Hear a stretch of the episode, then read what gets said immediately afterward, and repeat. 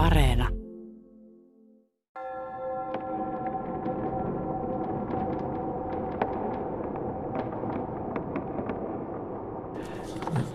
Katsotaan vielä jotain.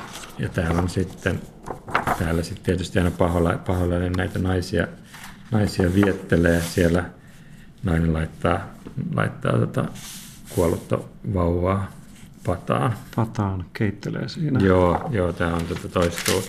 Ja täällä on sitten tämmöinen ihmeellinen, ihmeellinen jonkinnäköinen taas uhritoimitus, jossa taas uhrataan, uhrataan lasta ja sitten alaston, alaston nainen toimii alttarina ja siinä on sitten tämmöinen kirkonmiehen asuun pukeutunut, tai varmaan siis piispa, piispa siinä sit tekee tätä toimitusta ja jonkinnäköinen demoni valvoo tätä oikein tämmöinen Pukin sarvet Oikein tämmöinen pimeän, pimeän keskeä ja jonkinnäköinen, niin kuin, siinä on kaikki se niin kuin tunnusmerkit koottu tähän.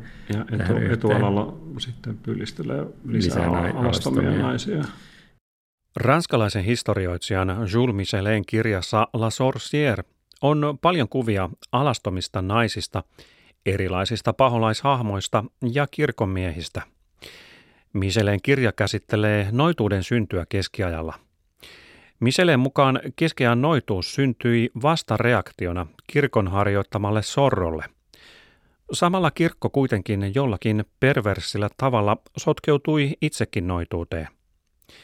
Keskiajan tutkijana Jaakko Tahkokallion mukaan Micheleen käsityksillä ei ole mitään tekemistä keskiajan todellisuuden kanssa. Niin jännä sitten, miten, miten tota kovasti tämmöinen kuvasto, tämmöinen väkivallan ja pornografian kuvasto sitten vetos, vetos 1800-luvun moniin eri ajattelemaan. Että sama juttuhan on nämä kidutusmuseot ja tämmöiset ja kauhukabinetit, että viktoriaanisen ajan herrasmiehet sitten sit kerää tällaisia, tällaisia juttuja. Siinä, on, siinä on joku mun mielestä sellainen prosessi, missä tämmöinen keskiaika, niin kuin, ihmisluonnon ikään kuin oman ajan pimeät puolet, niin ne halutaan heijastaa, projisoida johonkin toiseen aikaan, ja sitten niitä on siinä niin kuin luvallista lähestyä ja kuvata, kun, kun se on jotain, mitä me emme ole, vaan mitä nuo toiset olivat joskus, ja sitten siinä on samalla semmoinen tirkistely, tirkistelyn näkökulma. Mutta se on jännä, että 1800-luvulla ja tavallaan tämmöisissä edistysmyönteisissä piireissä, niin sitten, sitten on, on niin kuin tällaista harrastusta. Jules Michelin kirja ilmestyi 1860-luvulla. Kuvitettu painos, jota katselemme Jaakko Tahkokallion kanssa, on peräisin 1900-luvun alusta. Kuvat ovat raflaavia ja ne taatusti lisäsivät teoksen kiinnostavuutta. Keskiaika näyttää niissä varsin erikoiselta ajalta.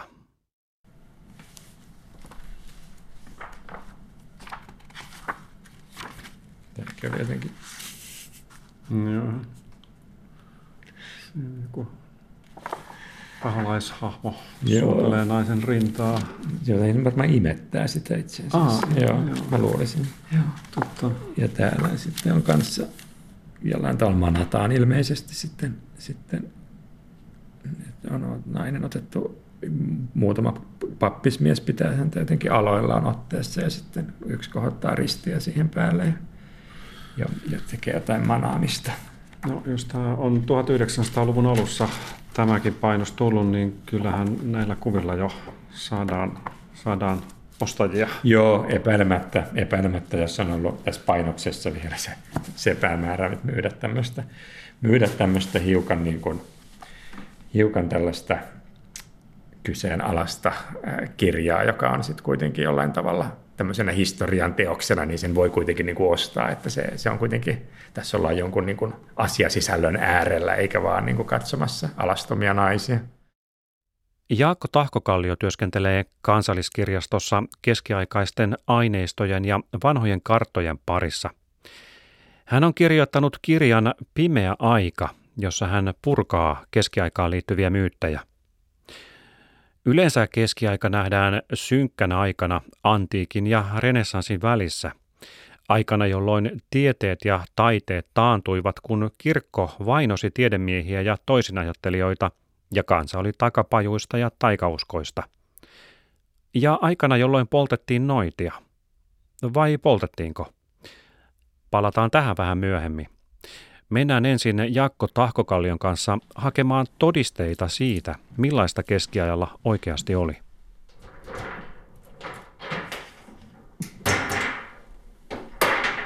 sinne kaikkein pyhimpään meitä ulkopuolisia ei päästetä. Joo, sinne meillä on nyt hyvin tiukka tai huolellinen politiikka, että meillä on tosiaan meidän tavarat on siellä maan alla. Se on 13-15 metriä tästä katotasosta alaspäin, niin meidän nämä kirjaluolat, että siellä ne on useamman, useamman lukon takana ja siellä on myös stabiloidut olosuhteet, sitten kosteus ja, ja lämpötila, niin pystytään säätelemään. Että siellä on meidän suurin osa, meillä on siis tässä talossa 115 hyllykilometriä aineistoa, niin suurin osa on siellä, siellä tota ihan kirjaluoliksi siis rakennetuissa tämmöisissä säilytystiloissa. Otan tuosta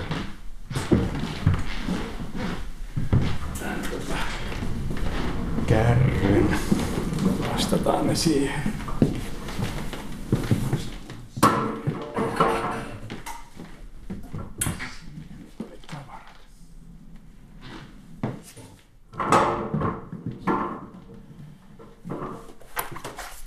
Kuinka paljon siellä kirjaluolassa on keskiaikaista aineistoa?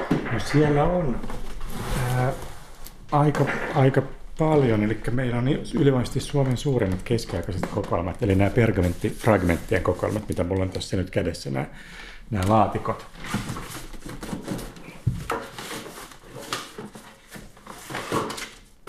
E, eli meillä on siellä semmoinen 9300 lehteä keskiaikaisista kirjoista, niin kuin irto, irtolehteä ja sitten siis pergamenttisia ja sitten meillä on kokonaisia keskiaikaisia käsikirjoituksia, semmoinen riippuu mihin keskellä lopettaa, niin pari 30, mihin vuoteen siis, että otetaanko vielä 1500-luvun käsikirjoituksiin mukaan. Ja sitten meillä on keskellä painettuja kirjoja, eli inkunaabelit 1400-luvun kirjat, niin ne nyt useimpia tämmöisten periodisaatioiden mukaan, niin 1400-luvun loppu on vielä ihan keskiaikaa, niin meillä on semmoinen 400 näitä keskiaikaisia painettuja kirjoja, mitä mulla on tässä myös, myös esillä. Joo, en tarvitse sitä alaimen. Pieni hetki.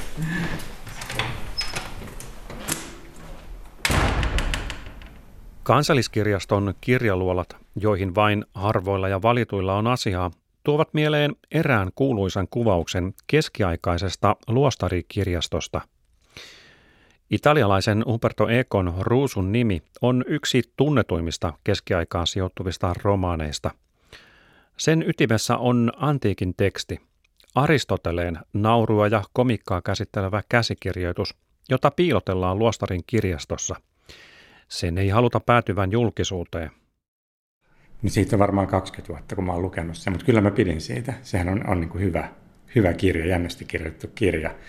Ja siinä on hirveä oppineisuus myös taustalla. Että kyllähän Eko myös tuntee monia asioita keskeältä hyvin, mutta tietenkin se asetelma, mikä siihen luodaan, ei anna ehkä oikeudenmukaista kokonaiskuvaa siitä keskeään oppineesta kulttuurista, kun siinä syntyy kuitenkin voimakkaasti semmoinen, semmoinen kuva, että, että on näitä munkkeja, jotka jemmaa näitä kirjoja, niillä on valtavia määriä kirjoja siellä varastossa ja sitten ne piilottelee siellä antiikin, antiikin tämmöistä tekstiä vaikka tokihan siinä on niin kuin paljon antiikin tekstejä, puhutaan monista siinäkin kirjassa antiikin teksteistä, joita saa lukea, mutta sitten kuitenkin on tämmöistä kiellettyä, kiellettyä antiikin kirjallisuutta, joka piilotellaan, jota piilotellaan, ja se tuntuu kuitenkin jääneen ihmisille hirveän mieleen siitä kirjasta, että se, se on sitä keskiaikaisuutta, että on, yritetään pitää jemmassa näitä antiikin viisauksia ja nimenomaan sitten munkeilla on niitä kirjoja ja muilla ei ole niitä kirjoja ja kirjastot on valtava, voi olla valtavan suuria ja tämmöisiä suojeltuja paikkoja, että, että siinä on sitten paljon myös semmoista ihan, ihan fiktiota ja sitten ehkä aika epäoikeudenmukaista niin kuin historian painottamista, että alkaen ihan, että eihän ne keskeen kirjastot nyt olleet myöskään niin suuria kuin semmoisen kokoista kirjastoa kuin mikä siinä Ruusun nimessä on koskaan ollut olemassa, että isoimmat luostarikirjastot, niin niissä on ollut ehkä tuhannen ja kahden tuhannen välillä niin kuin kirjoja. Ja yleensä isotkin luostarikirjastot on ollut pikemminkin joitain satoja niteitä. Et ne ei ollut mitään sokkeloisia tiloja, vaan jotain yksittäisiä huoneita pikemminkin, jossa sitten niitä kirjoja, kirjoja pidetään. Yleisesti käytetyn määritelmän mukaan keskiaika alkoi Länsi-Rooman valtakunnan romahtamisen jälkeen 500-luvulla ja kesti noin tuhat vuotta – Yleinen käsitys on, että keskiajalla antiikin sivistyksen perintö unohdettiin ja että antiikin oppineiden tekstit löydettiin uudelleen vasta renessanssin myötä. Tämä käsitys ei siis pidä lainkaan paikkaansa. Se on niitä renessanssiajan ihmisten myös luoma kuva siitä, mitä on tapahtunut just aiemmin, eli 1300-luvulla sitten nämä niin sanotut humanistit, jotka pyrkii niin kuin laajentamaan sitä antiikin kulttuuriharrastusta ja nostamaan sen eri tavalla ehkä niin kuin opintojen keskiöön, niin ne alkaa sitten ehtiä semmoista väheksyvää, luoda semmoista väheksyvää kuvaa siitä aiemman ajan antiikin tai suhteesta antiikin perintöön, mutta jos nyt katsotaan, mitä siellä keskellä tapahtuu, niin, niin itse asiassa se, että antiikin tekstejä aletaan lukea laajasti, kopioida laajasti, käyttää kouluissa, niin se on nimenomaan keskiaikainen keksintö.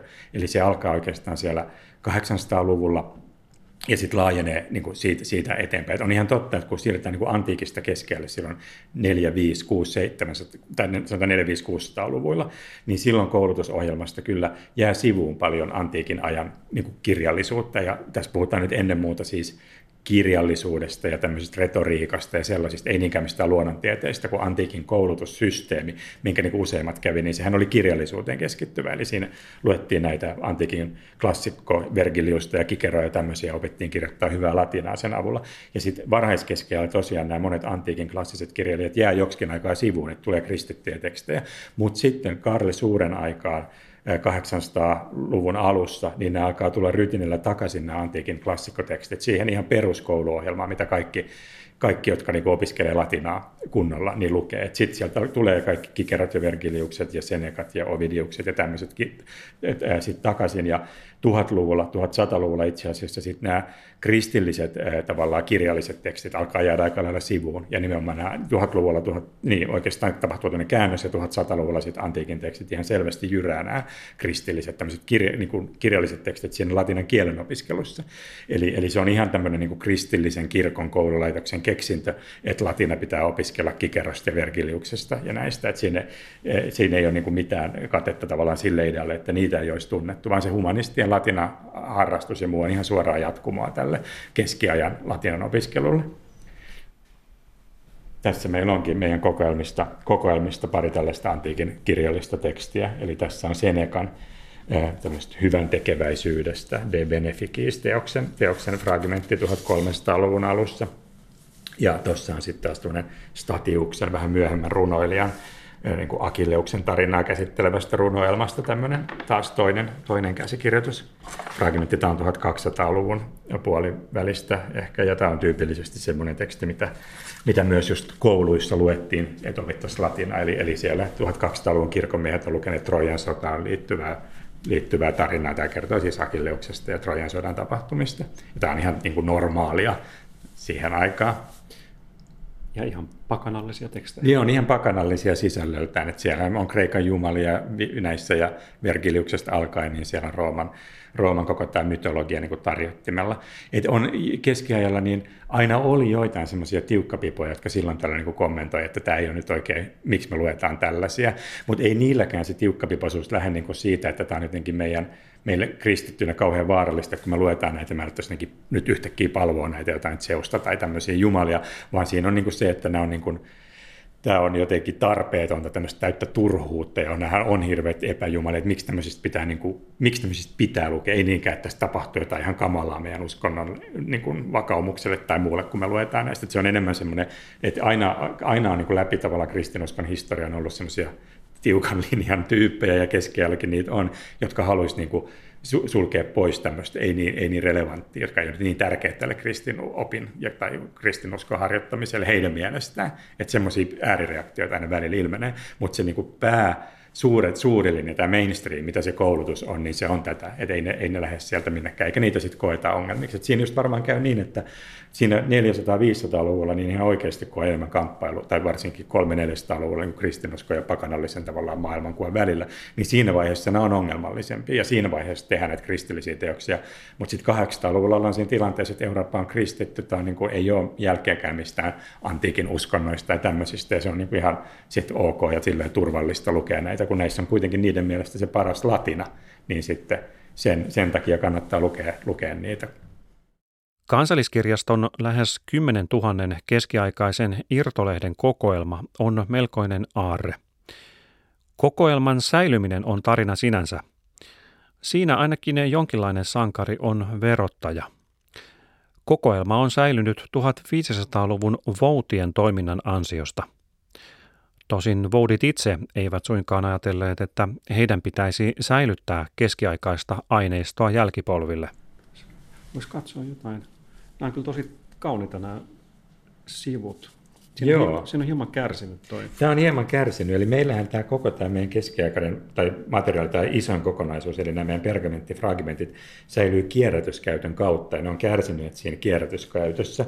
Eli, eli meillä on tässä nyt vaikka tämmöinen Aristoteleen, Aristoteleen pienempiä teoksia havaitsemista käsittelevä De sensu et sensato, joka on tot, käytetty uudelleen Voudin tilien kansikääreenä 1500-luvulla. Eli oikeastaan kaikki tämä, mitä meillä on, tulee tämän Voudin tilikäytön kautta. Eli 1500-luvulla reformaation tai uskonpuhdistuksen myötä, niin tämä antiikin, tai tämä antiikin, tämä keskeinen katolisen ajan kirjallinen aineisto, niin se suurelta osin menetti merkityksensä kristityssä, siis Ruotsin valtakunnassa, jossa nämä kirjat oli.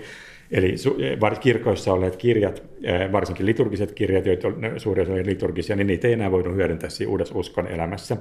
Ja niin ne sitten Kustaa Vaasan ajasta alkaen näitä alettiin kierrättää näiden kirjojen materiaalia. Kun ne oli vahvaa pergamenttia, ne on eläimen nahasta tehty ainetta, joka on niin tosi tukevaa. Tämäkin on ollut esimerkiksi tulipalosta. Tästä näkyy, että tämä on mustunut tämä selkämys, kun tämä on ollut silloin niin kuin sidottuna kirjan kanneksi nämä lehdet, tämmöiseksi pehmeäksi kanneksi. Tämä on ollut tulipalosta, mutta ei tämä ole palannut tämä pergamentti, kun ei se pala, ellei sitä niin kuin, joku muu palomateriaali polta sitä. Se ei ole niin kuin paperi, joka ei tavallaan itsestään on sillä paloherkkä. Tämä on tosi kestävä, hyvä ainetta.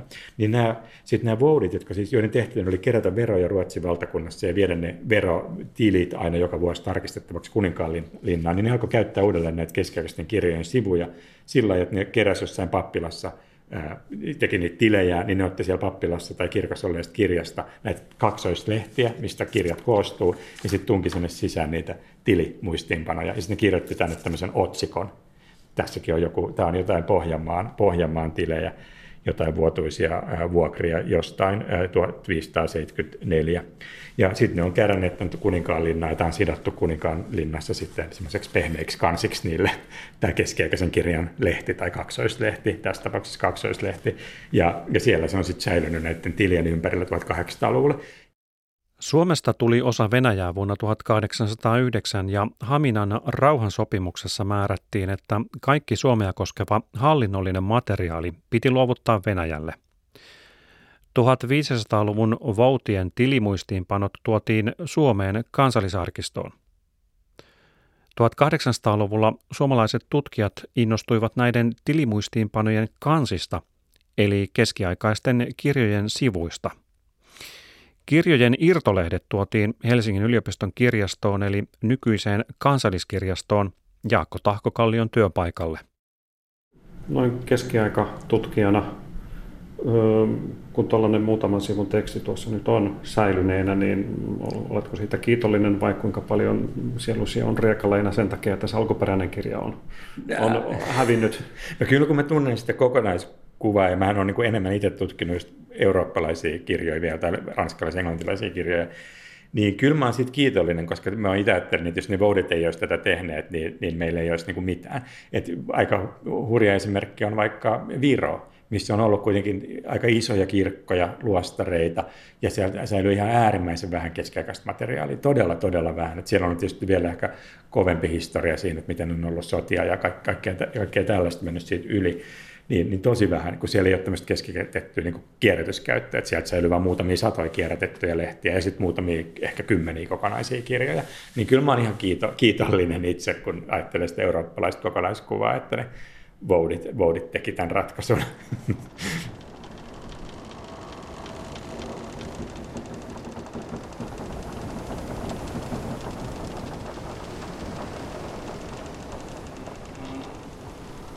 Yksi keskiaikaan liittyvä myytti on se, että keskiajalla uskottiin maan olevan litteä, mutta sulla on nyt kirjallisia todisteita siitä, että ajateltiin toisin.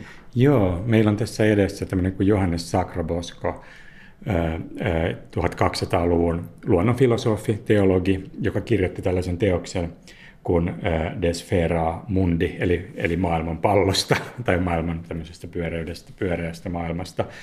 Ja tässä kirjassa nyt esimerkiksi sitten että hyvin konkreettisesti esitetään tätä maapallon pyöräyttä. Tämä meidän kappale on 1400-luvun lopun painettu versio siitä, että oli siis kirjoitettu 1200-luvun puolivälimaissa ja oli siis suosittu teos läpi, läpi, läpi keskiajan. Tässä on myös kuvitusta, missä ihan esimerkiksi tässä on tavallaan kysymys siitä, että onko myös vesi pyöreä. Todetaan kyllä, myös vesi on niin kuin pyöreä, siltä se niin kuin merenpinta myös kaareutuu.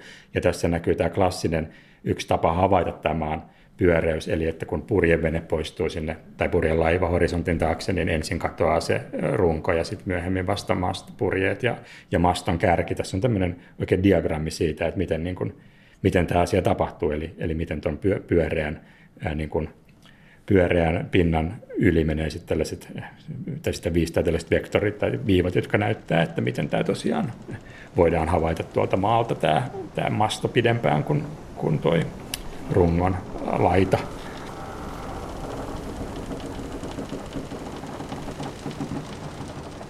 Siitä, mitä tavalliset ihmiset keskiajalla ajattelivat maan muodosta, ei tiedetä, koska siitä ei ole lähteitä. Mutta Jaakko Tahkokallion mukaan keskiajan oppineiden parissa käsitys maan pyöreydestä oli levinnyt kaikkialle. Eikä ole myöskään mitään todisteita, että erityisen niin kuin litteän maan teoria olisi ollut missään kontekstissa keskellä levinnyt. Että jos ajatellaan tämmöisiä maapallon symboleja, joita, tai maan symboleja, joita yleisesti käytettiin, niin meillekin tunnettu on tämä, mitä sanotaan valtakunnan omenaksi meillä, mutta siis tämä pyöreä, sehän on omena vähän hassu sana, mutta tämmöinen pallo, orbs, joka siis oli kuninkaalla Paavilla keisarilla ja symboloi, symboloi nimenomaan valtaa maanpiirin yli. Ja oli siinä siis se maailman symboli. Ja tämä nyt on semmoinen vaikka visuaalinen asia, joka on ollut hyvin monille ihmisille tuttu. Että kyllä oli, on niin kuin, äh, tavallaan ihan mahdollista, jopa todennäköistä, että monet muutkin kuin kirjan oppineet on, on kuulleet tästä ja tienneet tämän. Ja vaikka muinais, muinais tota, skandinaavisessa kirjallisuudessa puhutaan nimenomaan ihan Jordar Ballar niin kuin maapallosta, ja, ja ne on kuitenkin sitten taas ei-kirkollista, ei, ei tämmöistä korkean oppineiston kirjallisuutta.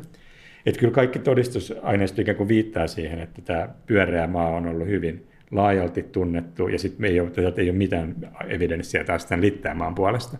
Että ainoat, ainoat Littäänmaan puolesta puhujat on kaksi sellaista niin keskeinen antiikin taitteen kristillistä teologiaa, jotka esittää tämän idean ja heidät molemmat tyrmätään sitten saman tien täysin. Että toiset kristilliset oppineet hyvin nopeasti sanoivat, että älkää sanoko mitään tällaista, että, että nämä niin pakana filosofit pitää meitä ihan naurettavina, jos joku alkaa tällaista selittämään. Ja nämä ei elä keskellä, ne ei kopioida, niin sitten mitään niin vastaanottohistoriaa näille parille niin kuin Litteänmaan toteamukselle siellä, siellä tosiaan keskiään antiikin taitteessa vaan, vaan päinvastoin paljon todisteita tälle pyöreän, pyöreän maan niin kuin aika laajalle, että se on aika laajasti tunnettu vasta sitten uuden ajan alkupuolella, niin sitten alkaa kehittyä pikkuhiljaa tämmöinen story, tarina siitä, että keskellä uskottiin, uskottiin näin.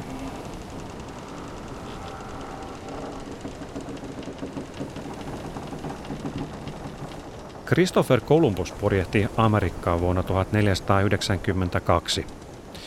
Tunnetun tarinan mukaan Espanjan Salamankaan kokoontunut Inquisition neuvosto tyrmäsi Kolumbuksen aikeet purjehtia lännen kautta Japaniin sen takia, että neuvoston jäsenet olisivat uskoneet, että maa oli litteä. Se on ihan puhdas myytti, että sen kehitti tämä Washington Irving, tämmöinen amerikkalainen kirjailija 1800-luvun alussa, kun hänen piti kirjoittaa. Hän oli itse asiassa Espanjassa ja teki siellä Christopher Columbuksen elämäkertaa. Hän oli niin kuin hyvin tunnettu siitä, että hän ei jaksanut tehdä mitään arkistotyötä. Sen piti olla kai vähän tämmöinen niin tieteellinen. Hän jotain lueskeli, mutta sitten hän niin kuin kehitti hyvän tarinan. Ja on ihan totta, että oli näitä Salamankassa vielä, mihin tämä sijoittuu kokouksiin, jos Columbus esitteli tätä ideaa sen ajan oppineille, ja he vastusti sitä, mutta sen takia, että heillä oli antiikin niin oppineiden, he olivat lukeneet antiikin oppineita, ja heillä oli se käsitys, että tämä etäisyys Kanarian saarilta Japaniin olisi noin 20 000 kilometriä mikä on aika lähellä sitä, mikä se oikeasti on. Ja Columbus taas esitti, että, hän oli, että, se olisi noin 5000 kilometriä tai vähän alle, että hän oli tehnyt tämmöisiä optimistisia, käyttänyt eri lähteitä ja tavallaan ottanut ne kaikkein optimistisimmat arviot ja laskenut ne ikään kuin yhteen, luonut niistä tämän oman teoriansa. Eli, eli nämä kirkolliset oppineet, ja ne ei edes kaikki olleet kirkonmiehiä, siinä oli erilaisia oppineita, niin he olivat ihan täsmälleen oikeassa. Eli jos sitä Amerikkaa ei olisi löytynyt, niin nehän olisi nääntyneet nälkään sinne merelle. Että ei siinä ollut mitään mahdollisuutta onnistua. Se oli vain tämä sattuma, että siellä oli se tuntu tuntematon Manner, joka pelasti Kolumbuksen. Eli hänen tämmöinen niin kuin, tavallaan vastuuton rämäpäisyytensä, mitä kai löytöretkeilijöiltä tavallaan sitten tarvitaan, mutta siinä ei ollut kyllä millään tavalla kysymys siitä pallonmuotoisuudesta.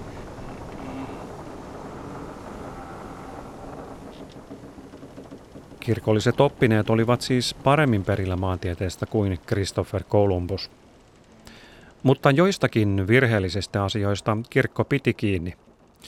Kirkon virallisen maailmanselityksen mukaan aurinko kiersi maata. 1500-luvulla Nikolaus Kopernikus ja 1600-luvulla Galileo Galilei esittivät muuta. Kirkko ei sitten ihan niin helposti sulattanut näitä keskiajan lopulla uuden ajan alussa tulleita käsityksiä siitä, että, että maa kiertää aurinkoa. Joo, se alkaa koko keskustelu tavallaan keskiajan jälkeen 1500-luvulla. Ja se on ihan totta, että siinä kirkko tietyllä tavalla, tai siis asettu, asettu tukemaan tätä vanhaa niin olemaan jokseen Aristoteleen perustuvaa maailmankuvaa, joka sopi myös kristilliseen teologiaan, joka on niin kuin ihmiskeskeinen. Mutta siinäkin on sitten niin kuin se vastustus, jonka nämä uuden esittäjät toi, toi tai, tai siis kohtas, niin se on se, on se niin kuin oppineen yhteisön vastustusta, että se oli laajalti levinnyt oppineiden jakama olemassa oleva tavallaan tieteen paradigman mukainen maailmankuva ja sitten siihen tulee, tulee erinäköisiä näkemyksiä. Eli se semmoinen käristetty konflikti, jossa kirkko yrittää niin kuin selvästi kirkkoinstituutio, nimenomaan Paavi ja näin yrittää estää tämän ajatuksen jotenkin julkistamisen, levittämisen, niin se on aika lailla se Galileo Galileen tapaus 1600-luvun alussa, jolloin tullaan tämmöiseen, tämmöiseen tota kamppailuun.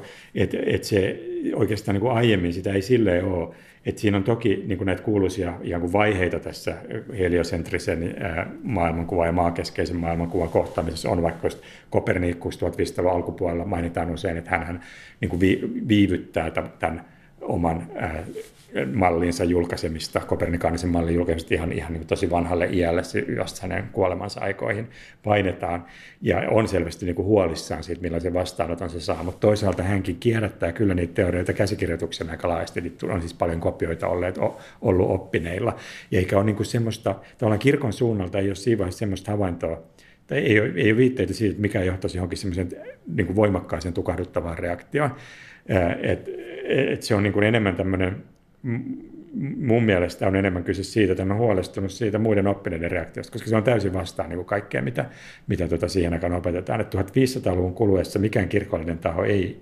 lausu tästä heliosentrisestä maailmankuvasta. Että ainoat jotka taitaa siitä kommentoida, on, on näitä reformaattoreita, että Luther ja muistaakseni Calvin, niin he jossain pöytäpuheissaan tai tämmöisissä aika epämuodollisissa teksteissä toteavat, että se nyt on ihan älytöntä, että joku voisi ajatella niin, että, että aurinko on maailman kes, keskipiste, mutta semmoista niin kuin isoa keskustelua siitä, että on, onko tämä, tämä tuota, jotenkin harhaoppista tai muuta, niin ei käydä 1500-luvulla. Ja se Kopernikuksen suuri teos, niin sehän on omistettu Paaville. Et ei se, se on nyt niin kuin ainakin te, tullut sitten tietoon kyllä.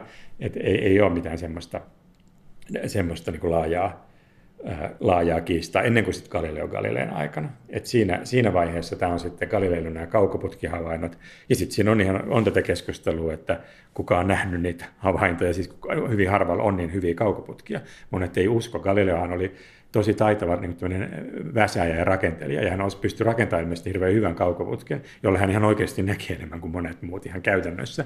Ja sitten monille ei ollut näitä, ja sitten sit käydään hirveästi keskustelua siinä vaiheessa, 1500-1600-luvun taitteesta, voiko näihin havaintoihin luottaa. Ja sitten kirkon sisällähän on kanssa niin kuin kahtaa näkökulmaa siinä vaiheessa. Toiseen, että joo, kyllä, ja tämä pitää niin kuin pitää alkaa miettiä uudestaan näitä teologisia asioita, niin ne sopii tähän, ja sitten on toisia, jotka että ei, ei missään nimessä. Ja sitten tämä voittaa tämä konservatiivinen kanta, kanta ja siinä.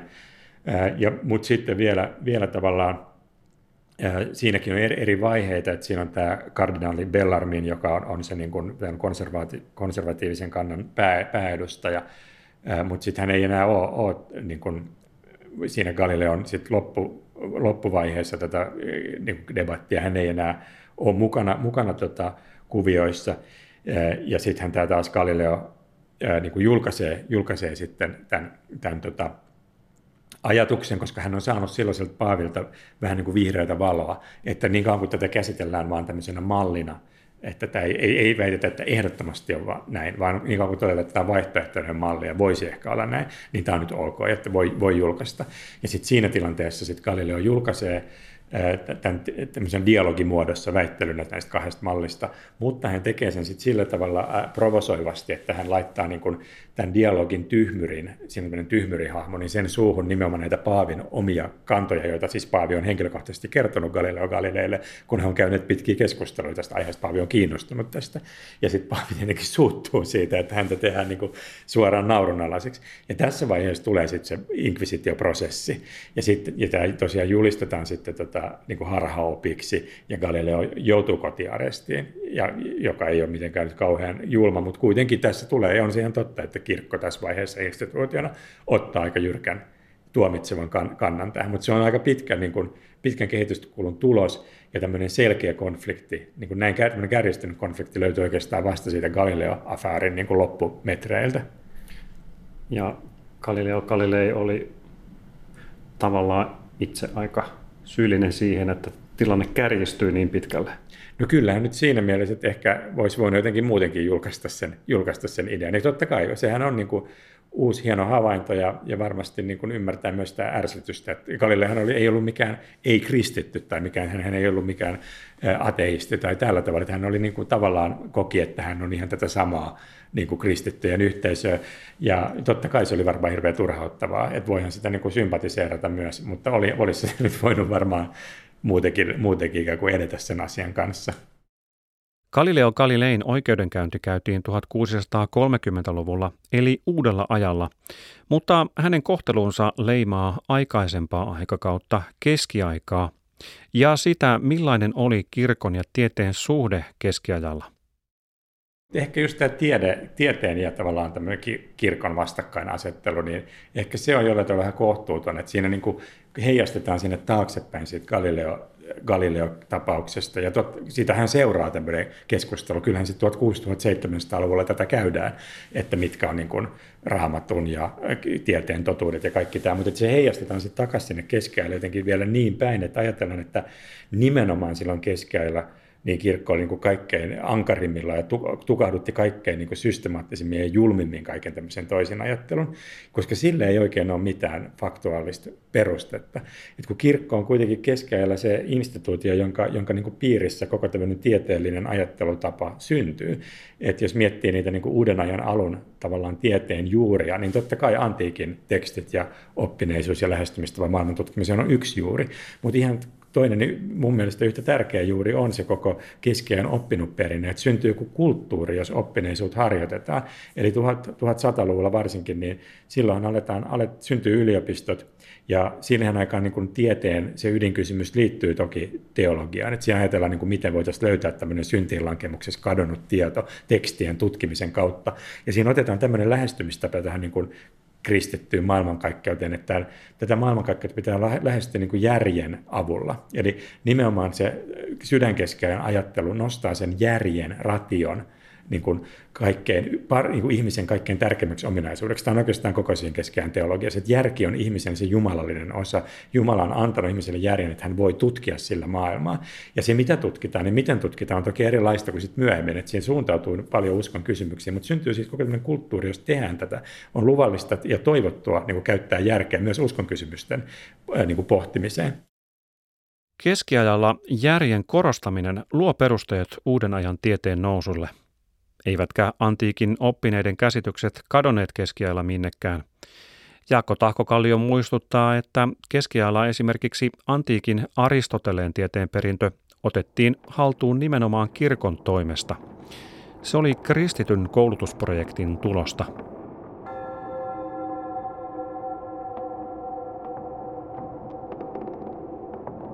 Palataan vielä noituuteen kuinka paljon keskiajalla poltettiin ihmisiä noitina?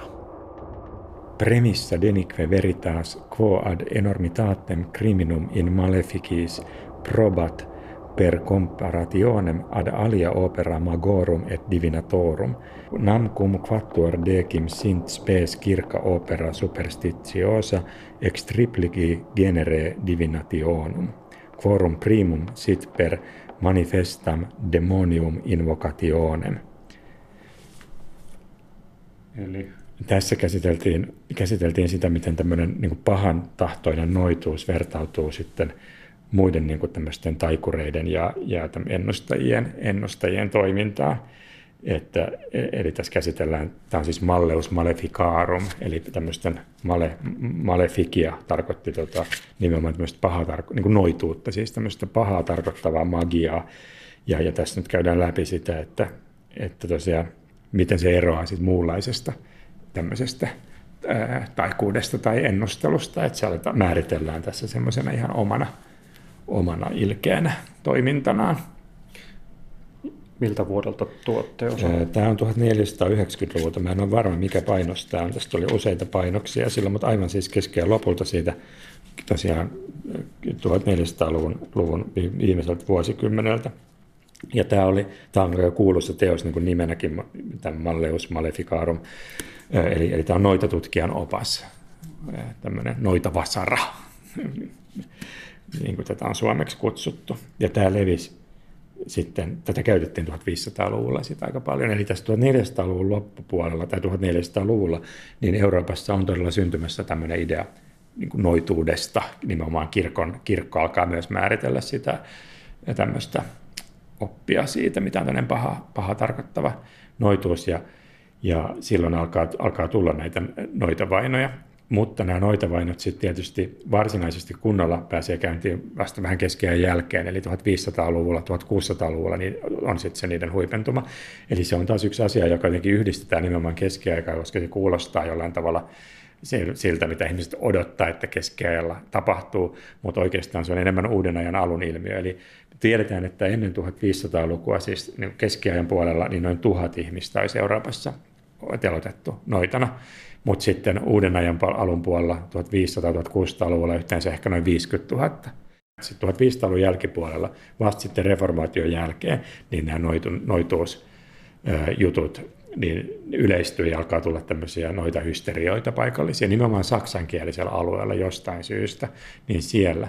Ja sielläkin se niin kun on, on tätä ihan kirkollista oppiinoituudesta tässä vaiheessa alkaa olla, mutta sielläkin yleensä sitten niissä noita hysterioissa se on se paikallisyhteisö, joka, joka sen niin panee liikkeelle, eli siellä aletaan sitten syytellä naapureita ja ja sitten siellä on monesti joku paikallinen kirkonmies saattaa sitten olla, olla mukana siinä, että ikään kuin äh, kannattaa sitä noita syyttelyä. Ja tämä sitten toistuu, tämä, kuvio eri, eri Euroopan maissa ja tulee sitten vaikka tänne Suomeenkin sitten 1600-luvulla myöhemmin.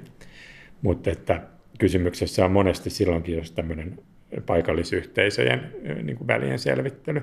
Että se, siellä, missä, missä taas, kun noituuteen siis yhdistetään tämä inkvisitio helposti, ja ajatellaan, että inkvisitio just vainos näitä noitia, mutta siellä, missä inkvisitio toimii, niin noitia vainotaan kaikkein vähiten, eli, eli tuolla Italiassa ja Espanjassa, kun siis keskiajallahan ei olisi ollut mitään tämmöistä inkvisitio-nimistä instituutiota, että se syntyy vasta ihan siinä 1400-luvun taitteessa syntyy Espanjan inkvisitio ja Italian inkvisitio. Ja sitten siellä, siellä tosiaan nämä noitustutkinnat on, on niin kuin inkvisition vastuulla, mutta he siis siellä poltetaan tai telotetaan äärimmäisen vähän noita, että Espanjan tämä pahamainen niin Monty Python inkvisitio, niin, niin siinä tämä noita vaino aikana 1500-1600-luvulla, niin muistaakseni telottaa yhteensä alle tuhat ihmistä, ja heistä siis pienen vähemmistön noitina, siis on kaikista muista harhaoppisyistä sitten näitä muita. Se on tosi pieni määrä, jos verrataan siihen, mitä niissä saksankielisellä alueella vaikka tapahtuu, missä menee niin kuin pahimpina vuosikymmenen niin kuin tuhansia ja tuhansia ihmisiä. Ja inkvisitio myös niin kuin dokumentoi nämä prosessinsa hirveän tarkkaan.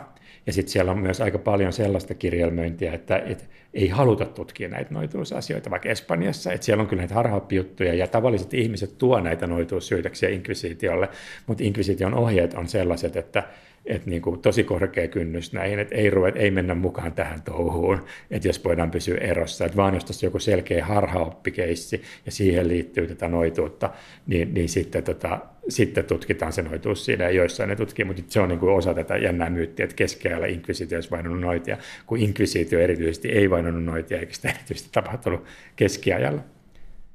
Mistä tämä katolisen kirkon inkvisition julmuus oikein, mistä se käsitys juontaa? Mm, no kyllähän ne teki kaikenlaista. Siis oli keski- myöhäiskeskiajalla, siis keskiajalla vikoina vuosisatana 1200-luvulla, 1300-luvulla, niin alkaa olla, siis kirkolla on inkvisiittoreita. Ei ole inkvisitio-nimistä organisaatio, mutta on inkvisiittoreita, jotka, jotka osa on tämmöisiä nimenomaan harhaoppien tutkijoita. Ja myöhäiskeskiajalla kirkko ei, se ei sisällä jahdata noitia, mutta se kyllä tiukentaa otetta tästä puhdasoppisuudesta. Eli 1200-luvulla varsinkin niin tosi paljon kiristyy semmoinen niin kuin, tämmöisten kristittyjen ikään kuin liikkeiden, jotka ei ole siinä kirkon virallisen opetusta, ei seuraa sitä, niin niiden, niin kuin, niiden kontrolli ja niiden, niiden toimintaan puuttuminen. Ja siinä on, silloin kun sitten tämä kirkon ikään kuin opillinen suvaitsemattomuus saa jonkun tämmöisen maallisen tukijan, ja joku poliittinen intressi, niin silloin syntyy aika karseita jälkeen myös keskellä 1200-luvulla nämä Katarisodat Etelä-Ranskassa, että siellä on aika tämmöinen laajalle levinnyt kirkon näkökulmasta harhaoppi, joka on niin kuin hyvinkin erikoinen tulkinta kristinuskosta, ja sitten samalla siellä on tämä alue, suuri osa on Tuluusin kreivien hallinnassa, mutta joka ei ole niin kuin Ranskan kuninkaan suorassa hallinnassa, niin Ranskan kuningas sitten ottaa niin kuin tämän asiakseen tämän katari, katarilaisuuden kitkemisen sieltä. Ja siinä vaiheessa hän todella niin, niin sitten tuhansia ihmisiä kyllä kuolee siellä näissä niin harhaoppi, harhaoppisten vainoissa. Ja sitten toinen on vaikka tämä hussilaisten, 1400 hussilaisten kansannousu Böömissä, niin kyllähän kirkko keskeään lopulla nimenomaan kehittää tämmöisen su, aika suvaitsemattoman näkökulman nä, lähestymistavan näihin harhaoppisiksi leimattuihin liikkeisiin. Mutta siinä, siinä tämä noituus ei ole, ei ole se juttu. Ja hyvin pitkään on just tämä sama kuin mikä uuden ajan alun inkvisiitiolla, että pyritään pitämään nämä erossa toisista, että ei tutkittaisi näitä noituusjuttuja, kun tutkitaan, tutkitaan harhaoppeja. Mutta että, että kyllä sille inkvisiition niin kuin julmuudelle on näissä harhaoppisodissa ja näissä keskellä, keskellä tietty perä, mutta ei sitten tosiaan, ei, ei niin kuin noituuden tutkinnoissa, että ne oli sitten ihan muiden, muiden instituutioiden ja tahojen touhua se noitien vainoaminen. Mikä keskiaikamyyteistä risoo sinua henkilökohtaisesti eniten? No kaikki nämä myytit on siinä mielessä hyviä, että kaikki niiden kautta on hyvä päästä puhua historiasta. Ja musta se on niin kuin, siinä mielessä, mikä näistä ei loppujen lopuksi riso mua ehkä niin paljon kuin voisi luulla, koska tavallaan se, että ihmisillä on edes joku käsitys menneisyydestä, vaikka se olisi aika paljon väärä, niin siitähän se aina alkaa. Ja täytyy aina olla jotain ideoita, että pääsee liikkeelle, pääsee niin kuin käsittelemään sitä aikakautta ja historiaa.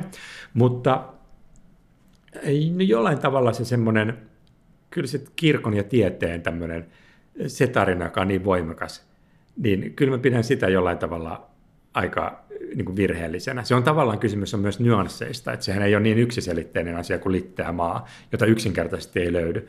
Mutta jos miettii sen kokonaiskuvaa siitä modernin tieteellisen ajattelun synnystä ja tavallaan oppineisuuden synnystä, niin kyllä se, että tavallaan kirkko nähdään koko sen prosessin jonkinnäköisenä vihollisena, niin, niin kyllä se mua jollain tavalla risoo. Ja mä en, siis ole itse millään tavalla uskonnollinen ihminen, että ei lähde siitä tämmöisen niin kuin ajatuksesta, vaan tämä on vaan jotenkin, että mitä mä oon itse sitä, kun mä oon sitä aikakautta paljon pyörittänyt ja miettinyt, että miten nämä miten tämmöinen niin moderni sitten tiedä, mistä lähtökohdista se lähtee liikkeelle, niin semmoista kuitenkin näyttää, näyttää niin kuin väärältä käsitykseltä.